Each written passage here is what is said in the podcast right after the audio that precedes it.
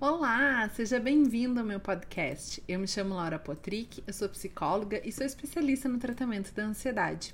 Você encontra mais dos meus materiais no www.laurapotrich.com.br e no @Tratando Sua Ansiedade. O tema que eu escolhi para a gente falar hoje está muito em alta. É o medo de voltar ao trabalho presencial. Você conhece alguém que tem esse medo ou você tá com este medo? Pois é, não se sinta só, tem muitas pessoas se sentindo assim, com essa dificuldade de voltar a socializar, de voltar a trabalhar presencialmente. Algumas pessoas estão desenvolvendo esse estresse, né, essa ansiedade ao terem que voltar ao trabalho presencial. Lá no exterior, essa síndrome foi batizada de FORTO, o Fear of Returning to the Office, né? O medo de retornar ao trabalho presencial, ao escritório. A volta ao trabalho, né, ou ao estudo de formato presencial após essa fase considerada mais crítica da pandemia pelo Covid-19 tem causado esse desconforto em parte da população. Algumas pessoas estão desenvolvendo esse estresse e essa ansiedade pela iminente volta a uma rotina tradicional. Mas é importante que fique muito claro que essa síndrome não é grave e não é classificada pela Organização Mundial da Saúde, né? Não é um diagnóstico oficial. É um nome que foi dado por ser... enfim, né? Porque a gente gosta de dar nome para as coisas, né? Então foi dado esse nome de FORTO, que não sei se aqui no Brasil isso vai pegar muito, né? Mas enfim, assim é que está sendo falado aí nos outros países, principalmente nos Estados Unidos. E os motivos, né, para se sentir com essa ansiedade, para se sentir com esse estresse, variam. Para os mais introvertidos, né, a dinâmica social de um escritório, né, de interagir, de estar em reuniões presenciais, não poder fechar a câmera, pode ser um motivo de grande estresse.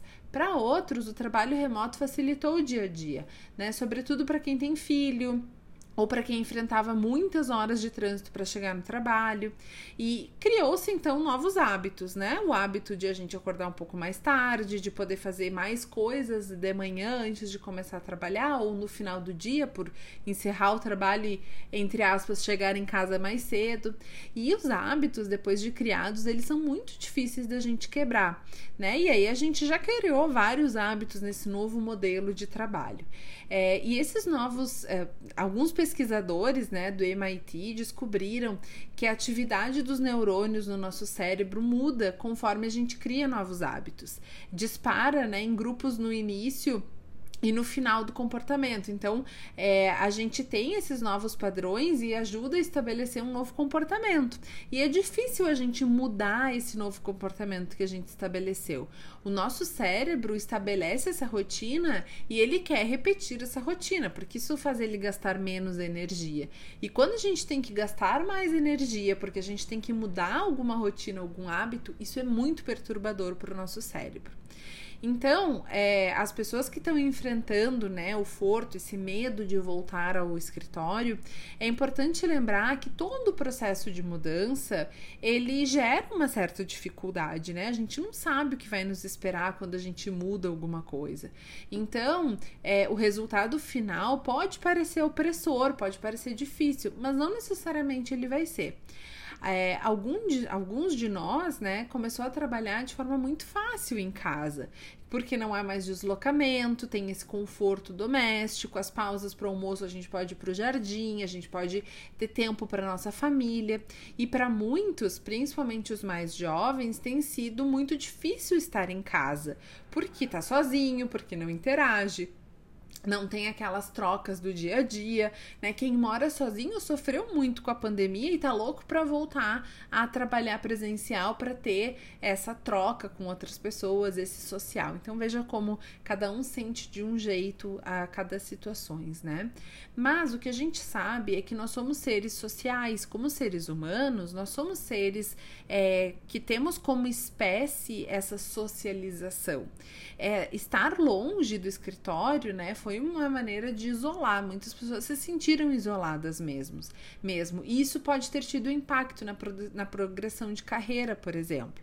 Tornou mais difícil estabelecer relações pessoais e profissionais, né? E muitos dos trabalhadores De acordo com uma pesquisa, mais ou menos 44% das pessoas que trabalham com negócios relatam que se sentiram sempre ligados, né, e com um equilíbrio ruim entre a vida pessoal e a vida profissional.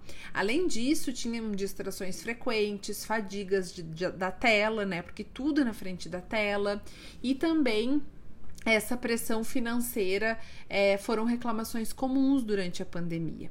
Os benefícios de retornar ao trabalho presencial são muitos, desde o reavivamento de amizades até essa agitação da colaboração, né, da troca face a face, do trabalho em equipe. E a gente sabe que os escritórios estão mudando, né? A partir de agora, as empresas precisam ser muito mais flexíveis, precisam ter uma organização indiferente em relação ao modelo, em relação aos horários, o deslocamento 5 vezes por semana, todos os dias, vai começar a ficar cada vez mais raro, né? Porque isso se torna algo muito desgastante para a maioria de nós, né? Pegar um trânsito, muito, muito engarrafamento, enfim. Então, esse retorno ao trabalho ele é fundamental, ele é bem importante mesmo, mas precisa ser flexível.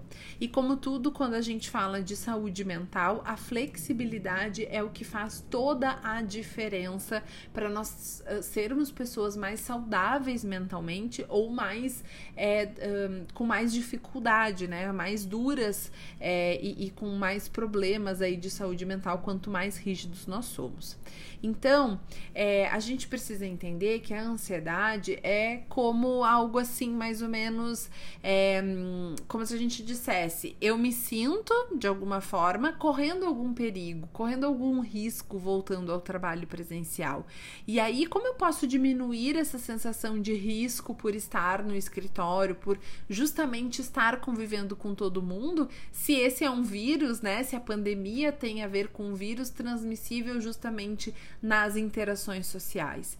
Então, a gente tem alguns caminhos a seguir aí para nos mantermos mais protegidos dentro daquilo que está no nosso alcance, que é tomar vacina, lavar as mãos, levar álcool gel na bolsa. Muitas empresas, né, têm o álcool gel disponível, mas você pode ter o seu com um cheirinho, sem cheirinho, enfim, né, coisas que estão cientificamente comprovadas que nos ajudam a diminuir o risco de contaminação e aí acaba ajudando a diminuir também essa nossa ansiedade, né? Então, proteja-se, faça aquilo que está ao seu alcance, mantenha um distanciamento, siga os protocolos de segurança, né? Tudo isso vai te ajudar a se sentir um pouco mais seguro e diminuir um pouquinho esse medo de retornar ao trabalho. Prepare o seu ambiente, né? Após tanto tempo longe, a gente vai precisar organizar o nosso local de trabalho. Então, leve alguma coisa, organize, limpe a sua mesa de trabalho. Se você pode levar plantas, leve uma planta para o seu ambiente de trabalho. Nem todo mundo pode levar coisas pessoais para o seu ambiente de trabalho, né?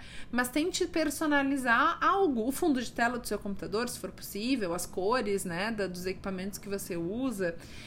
Enfim, deixe isso com um pouco mais da sua cara, um pouco mais no seu controle.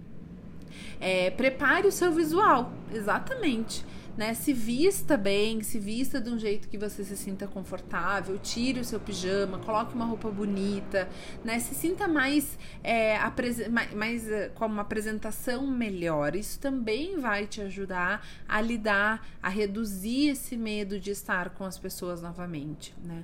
Coloque seu sono em dia. Durante o home office, a gente se acostumou a dormir até bem mais próximo do horário de iniciar o expediente, né? Inclusive, muitas pessoas relataram, eu acordo 5 minutos antes e vou fazendo o meu café da manhã enquanto eu trabalho, eu participo das reuniões, porque isso era possível quando a gente estava em casa, mas agora não é mais. Então, organize o seu sono, organize a sua rotina, né? Tire umas horinhas do dia anterior para organizar a roupa que você vai, para organizar a sua agenda, enfim. Tenha no seu controle aquilo que está no seu controle. Planeje aquilo que está no seu controle. E aquilo que não está, confie. Você vai dar conta. Tá tudo certo você estar com um pouco de medo nesse momento. Tá tudo certo você ter receio dessa mudança. Assim como foi quando a gente teve que ir para o home office. A gente também teve medo, a gente também teve receio. E no fim, tudo aconteceu e estamos aqui lidando com mais uma situação nova, inesperada e diferente. Então, se permita se sentir assim, mas não se deixe levar por esse sentimento. Não seja o seu medo e a sua ansiedade. Apenas sinta este medo e esta ansiedade.